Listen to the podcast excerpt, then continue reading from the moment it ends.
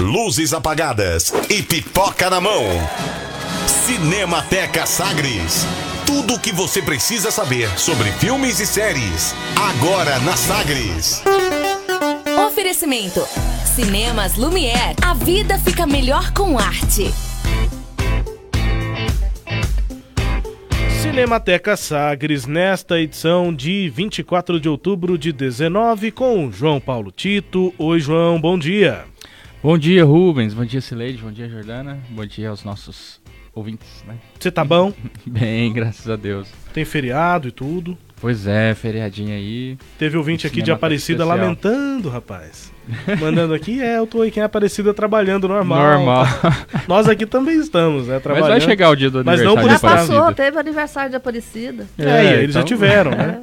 Cada um tem o seu no tempo Cada hora- devido. É, cada um tem o seu aniversariante. Qual o destaque e os destaques, na verdade, do Cinemateca de hoje, João? Rubens, acho que a primeira estreia é uma estreia que eu, eu pessoalmente estava esperando já há algum tempo, porque é um filme que eu adoro.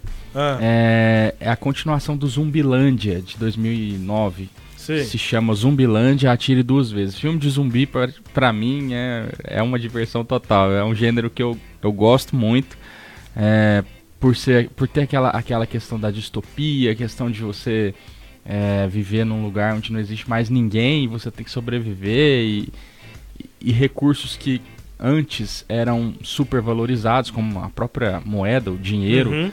passam a ter um outro significado, né? Então, Ou é- nenhum significado, né? ou Dinheiro não quer dizer nada pra um zumbi, né? Nada. Água e comida viram o, o principal, né? Uhum. Sim. Então eu gosto muito. E, e o Zumbilândia, o primeiro veio com a proposta de brincar com esse, com esse gênero, né? Ah, pra quem não assistiu, o primeiro, o, o protagonista, ele meio que narra, assim, o que, que você precisa pra sobreviver num apocalipse zumbi. Por incrível que pareça, existem livros publicados a respeito disso. As pessoas Então, levam a sério. levam né? a sério. Então, se você quisesse aprender como sobreviver, já teve gente que já escreveu sobre isso. E aí ele brinca sobre isso, né? O protagonista te ensina como sobreviver num, num apocalipse zumbi, e, enfim. Aí agora a gente vai acompanhar o mesmo grupo de, de sobreviventes, que são quatro pessoas, coincidentemente quatro, quatro é, atores e atrizes que já foram indicados ao Oscar. Então o elenco é muito bom. Tem o Woody Harrelson, tem o Jesse Eisenberg, tem a Emma Stone, tem a Abigail Wrestling. E eles vêm agora interpretando os mesmos personagens, novamente brincando com o gênero, né? É, eles estão há 10 anos já tentando sobreviver, tentando achar novos lugares, até que encontram com outros sobreviventes inusitados que moram na Casa Branca, é, que não tem nenhum significado mais é, que tinha anteriormente, significado político, de sede de poder tudo. É só mais uma construção abandonada, né? Então, existem muitas cenas, muitas referências ao primeiro filme. E é um filme é, de zumbi com humor, logicamente, né? Um humor mais, mais ácido.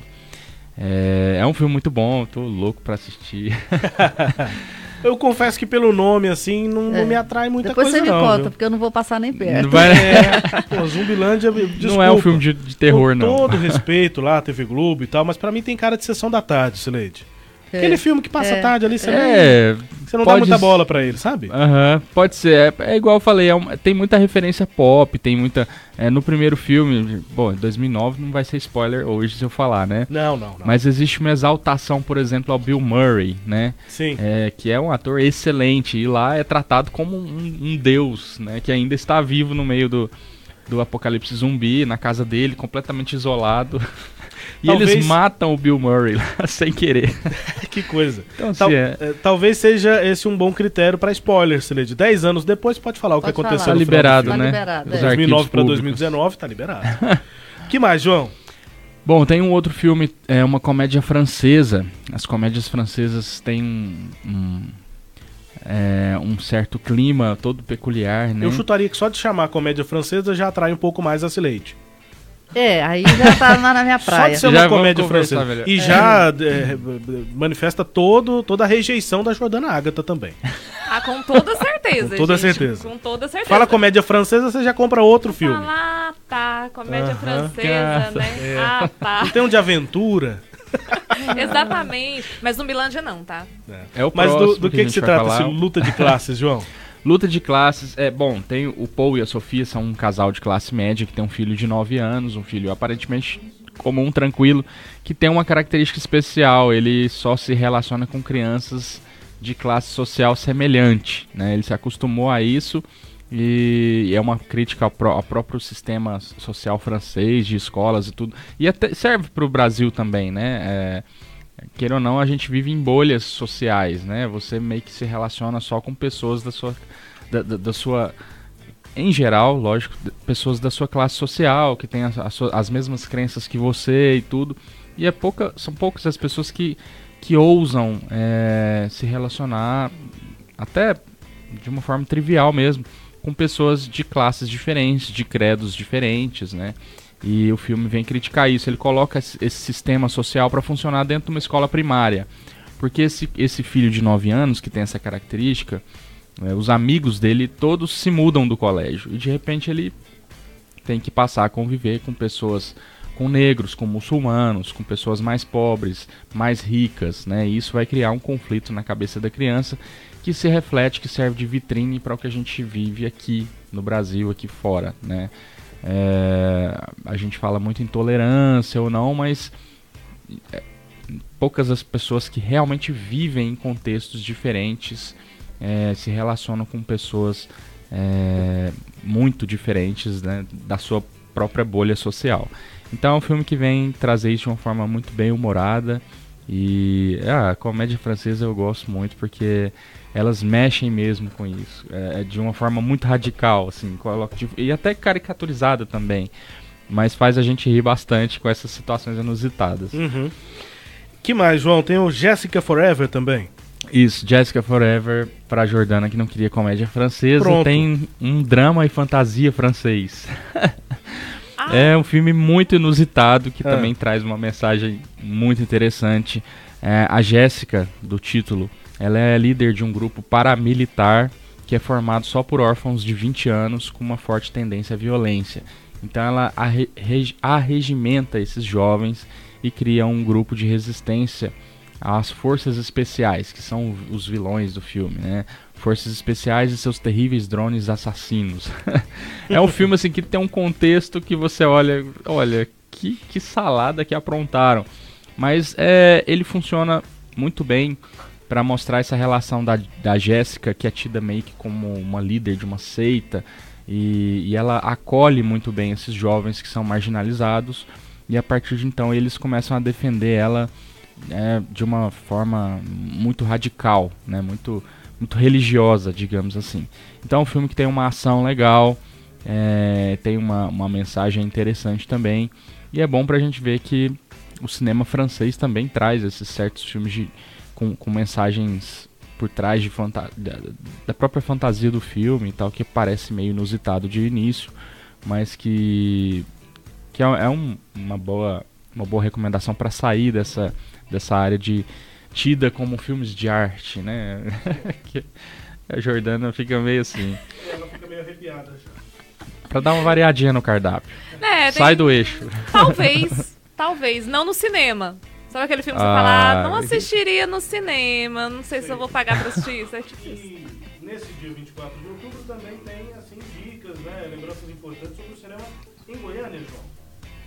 É, exatamente. É aniversário de Goiânia, então eu trouxe algumas referências, algum, algumas coisas legais pra gente se atentar ao cinema local, cinema de Goiânia, né?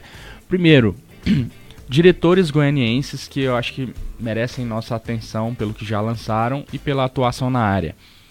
Olha, eu recomendo muito acompanhar o trabalho do Márcio Júnior e da Márcia Deretti. Eles estão à frente da escola de animação aqui de Goiânia. E o último filme deles é O Evangelho segundo Tauba e Primal, está sendo exibido em vários festivais ainda, foi bastante premiado. Então, além de filme goiano, é a animação goiana, né? O Dia Internacional da Animação está chegando, dia 28 agora, Uhum. no Cine Cultura, tem uma programação toda especial. E o Márcio Júnior e a Márcia estão à frente disso também.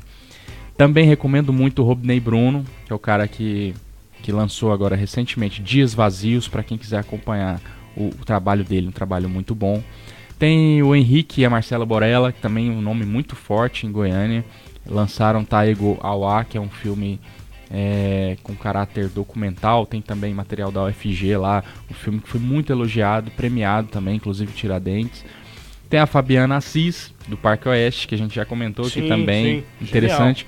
E tem um que pouca gente se lembra, que é o Wolf Maia, que é um cara lá da Globo, o cara que esteve à frente de inúmeras novelas, é goiano, um diretor Tem a goianiense. escola de teatro do Wolf Maia, famosíssima lá no Rio de famosíssima Janeiro. no né? Rio, né, que é são as categorias de base da Globo. É, exatamente. É. E, e o, o filme dele recomendado para conhecer o trabalho dele no cinema é Sexo com Amor, que é um filme mais recente. Ele, ele ousou pouco no cinema, mas estão aí diretores goianienses, conterrâneos nossos, com trabalhos é, muito elogiados.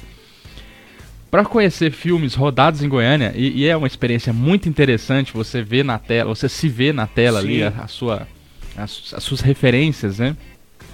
Tem, bom, pra quem não assistiu até hoje, eu acho que todo mundo, todo goiano já assistiu. Tem Dois Filhos de Francisco, né? Que a gente vê as ruas da capital ali um pouco. Eu nunca Tem um- assisti. Mesmo? ah, Deve não, ver, não é vale a possível. É um filme muito Nem bom. É. Eu também ver. Vou assistir. É um Vocês filme bonito, gostar, filme é. é, simples, mas um filme muito, É. muito legal, muito Uhum. bacana. É, Sem Retorno, agora lançado recentemente pela Rosa Berardo, que é a outra Isso eu assisti. diretora é, que na verdade é paulista, paulista, Uhum. é, paulista, é paulista mesmo. Mas, Mais radicado, radicada em Goiânia aqui. há muitos anos. Praticamente goiana. É professora da. UFG, enfim, né? Sim. Lançou, acabou de lançar filme, um filme que se chama Sem Retorno, inclusive teve participação do, do Saboia. do Isso. Saboia Diretor na- de arte é o dire- Saboia. Direção de arte, é muito legal pra conhecer. E tem um filme muito interessante que se chama O Azarento, O Homem de Sorte, que é um filme de 1972, vocês já ouviram falar? Não, mas fiquei curioso.